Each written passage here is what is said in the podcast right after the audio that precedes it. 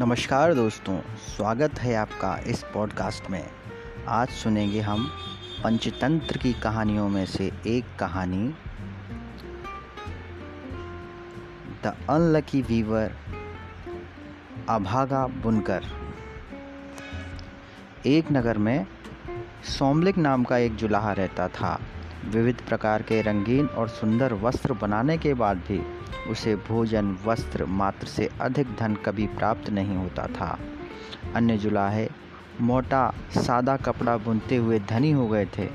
उन्हें देखकर एक दिन सोमलिक ने अपनी पत्नी से कहा, प्रिय, देखो, मामूली कपड़ा बुनने वाले जुलाहों ने भी कितना धन वैभव संचित कर लिया है, और मैं इतने सुंदर, उत्कृष्ट वस्त्र बनाते हुए भी आज तक निर्धन ही हूँ।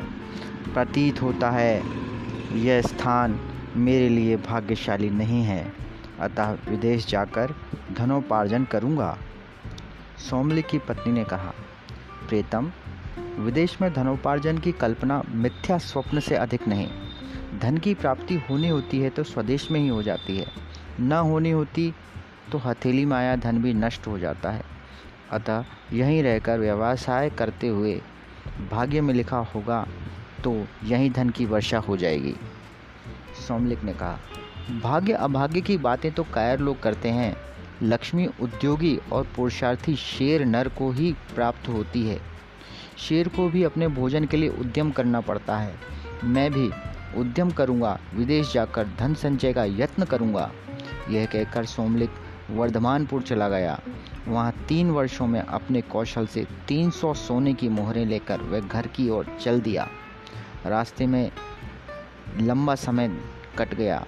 रास्ता बहुत लंबा था। आधे रास्ते में ही दिन ढल गया, शाम हो गई। आसपास कोई घर नहीं था। एक मोटे वृक्ष की शाखा के ऊपर चढ़कर रात बिताई। सोते सोते सपन आया कि दो भयंकर आकृति के पुरुष आपस में बात कर रहे हैं। एक ने कहा, हे पौरुष, तुझे क्या मालूम? हे पौरुष, तुझे क्या मालूम नहीं है? कि सोमलिक के पास भोजन वश से अधिक धन नहीं रह सकता, तब तूने इसे तीन सौ मोहरें क्यों दी? दूसरा बोला, हे भाग्य, मैं तो प्रत्येक पुरुषार्थी को एक बार उसका फल दूँगा ही।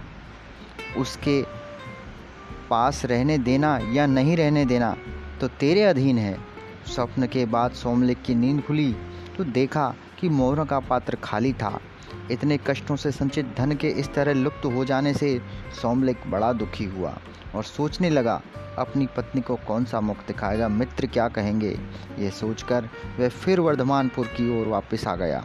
वहाँ दिन रात घोर परिश्रम करके उसने वर्ष भर में ही 500 मोहरें जमा कर ली। उन्हें लेकर वह घर की ओर जा रहा था कि आधे रास्ते में रात पड़ गई। इस बार वह सोने के लिए ठहरा नहीं, चलता ही गया। किंतु चलते चलते ही उसने फिर उन दोनों पुरुष, पौरुष और भाग्य को पहले की तरह बातचीत करते हुए सुना। भागी ने फिर वही बात कही कि, हे पौरुष, क्या तुझे मालूम नहीं कि सोमलिक के पास भोजन वक्त से अधिक धन नहीं रह सकता? तब उसे तूने 500 मोहरें क्यों दी? पौरुष ने वही उत्तर दिया। हे भाग्य, मैं तो प्रत्येक व्यवसायी को एक बार उसका फल दूँगा ही।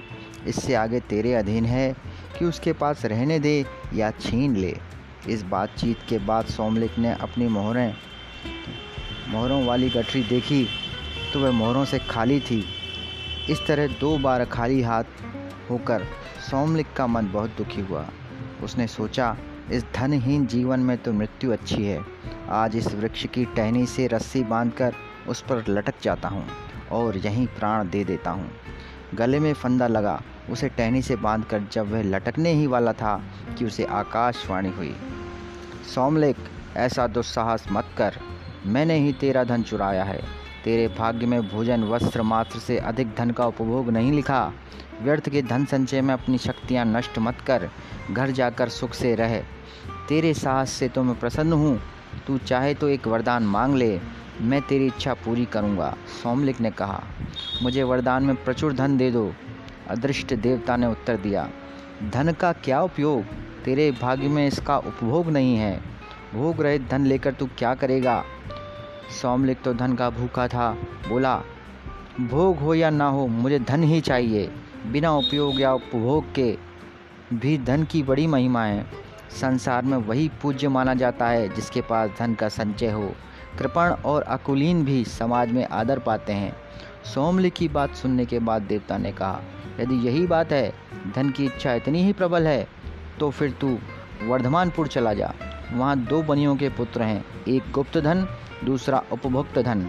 इन दोनों प्रकार के धनों का स्वरूप जानकर तू किसी एक का वरदान मांगना। यदि तू उपभोग की योग्यता के बिना धन चाहेगा तो तुझे गुप्त धन दे दूँगा। और यदि खर्च के लिए धन चाहेगा तो उपभोक्त धन दे दूँगा। यह कहकर वे देवता लुप्त हो गया। सोमलिक उसके आदेशानुसार वर्धमानपुर पहुँचा। शाम हो गई थी। पूछता पूछता वह गुप्त धन के घर चला गया। घर पर उसकी किसी ने सत्कार नहीं किया। उसके विपरीत उसे भला बुरा कहकर गुप्त धन और उसकी पत्नी ने घर से बाहर धकेलना चाहा। किंतु सोमलेख भी अपने संकल्प का पक्का था। सबके विरुद्ध होते हुए भी घर में घुसकर जा बैठा। भोजन के समय उसे गुप्त धन ने रूखी सूटी, सूखी रोटी दे दी।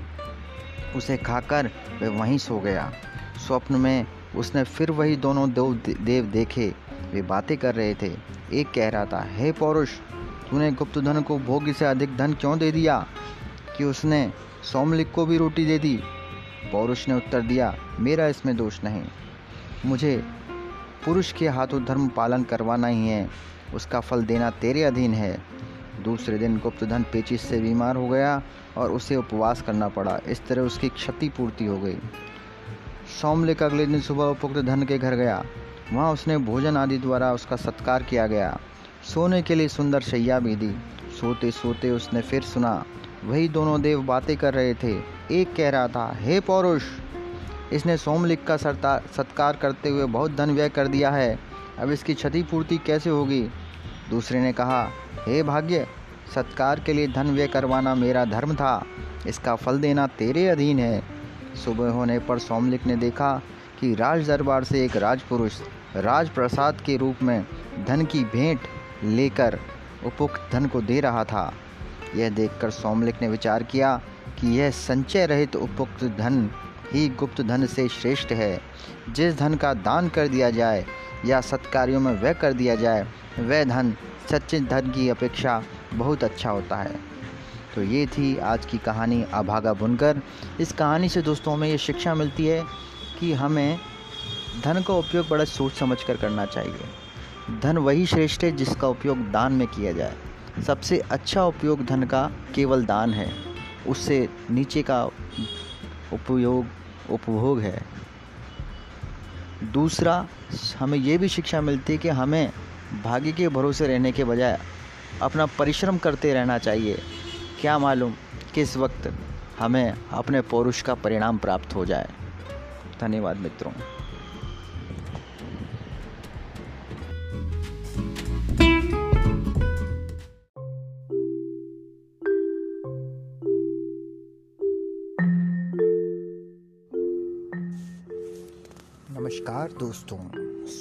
है आपका इस YouTube चैनल पर। आज हम सुनेंगे पंचतंत्र की कहानी में से एक कहानी। कबूतर का जोड़ा और शिकारी the dove and the hunter story in Hindi एक जगह एक लोभी और निर्दय व्याज रहता था। पक्षियों को मारकर खाना ही उसका काम था। उस भयंकर काम के कारण उसके परिजनों ने भी उसका त्याग कर दिया था। तब से वह अकेला ही हाथ में जाल और लाठी लेकर जंगलों में पक्षियों के शिकार के लिए घूमा करता था। एक दिन उसके जाल में एक कबूतरी फंस गई। उसे लेकर जब वह अपनी कुटिया की ओर चला तो आकाश बादलों से घिर गया। मूसलाधार वर्षा होने लगी। सर्दी में ठिठुरकर व्याध आश्रय की खोज करने लगा। थोड़ी दूर पर एक पीपल का वृक्ष था। उस खोल में घुसते हुए उसने कहा, यहाँ जो भी रहता है, मैं उसकी शरण जाता हूँ। इस समय जो मेरी सहायता करेगा, उसका जन्म भर ऋणी रहूँगा। उस खोल में वही कबूतर रहता था, जिसकी पत्नी को व्याध ने जाल में फंसाया था। कबूतर उस समय पत्नी के वियोग से दुखी होकर विलाप कर रहा था। पति को प्रेमातुर पाकर कबूतरी का मन आनंद से नाच उठा। उसने मन ही मन सोचा, मेरे धन्य भाग्य हैं जो ऐसा प्रेमी पति मिला है। पति का प्रेम ही पत्नी का जीवन है। पति की प्रसन्नता से ही स्त्री जीवन सफल होता है। मेरा जीवन सफल हुआ। यह विचार कर वह पति से बोली, पतिदेव, मैं तुम्हारे सामने हूँ। इस व्याध ने मुझे बाँध लिया है। ये मेरे पुराने कर्मों का फल है। हम अपने कर्म फल से ही दुख भोगते हैं। मेरे बंधन की चिंता छोड़कर तुम इस समय अपने शरणागत अतिथि की सेवा करो। जो जीव अपने अतिथि का सत्कार नहीं करता, उसके सब पुण्य छूटकर अतिथि के साथ चले जाते हैं और सब पाप वहीं रह जाते हैं। पत्नी की बात सुनकर कबूतर ने व्याध से कहा, चिंता ना करो अधिक इस घर का, इस घर को भी अपना ही जानो। कहो, मैं तुम्हारी कौन सी सेवा कर सकता हूँ? व्याद ने कहा, मुझे सर्दी सता रही है इसका उपाय कर दो। कबूतर ने लकड़ियाँ इकट्ठी करके जला दी और कहा, तुम आग सेक कर सर्दी दूर कर लो। कबूतर को अब अतिथि सेवा के लिए भोजन की चिंता हुई, किंतु उसके घोंसले में तो अन्न का एक भी दाना नहीं था। बहुत सोचने के बाद उसने अपने शरीर से ही व्याध की भूख मिटाने का विचार किया। यह सोचकर वह महात्मा कबूतर स्वयं जलती आग में कूद पड़ा। अपने शरीर का बलिदान करके भी उसने व्याग के तर्पण करने का प्रण पूरा किया। व्याध ने जब कबूतर का यह अद्भुत बलिदान देखा तो आश्चर्य में डूब गया। उसकी आत्मा उसे धिक्कारने लगी। उसी क्षण उसने कबूतरी को जाल से निकालकर मुक्त कर दिया और पक्षियों को फंसाने के जाल व अन्य उपकरणों को तोड़ फोड़ कर फेंक दिया। कबूतरी अपने पति को आग में जलता देखकर विलाप करने लगी। उसने सोचा अपने पति के बिना अब मेरे जीवन का प्रयोजन ही क्या है? मेरा संसार उजड़ गया। अब किसके लिए प्राण धारण करूँ? यह सोचकर वह पतिव्रत भी आग की कूद में पड़ी। इन दोनों के बलिदान पर आकाश से पुष्प वर्षा हुई। व्याध ने भी उस दिन से प्राणी हिंसा छोड़ दी।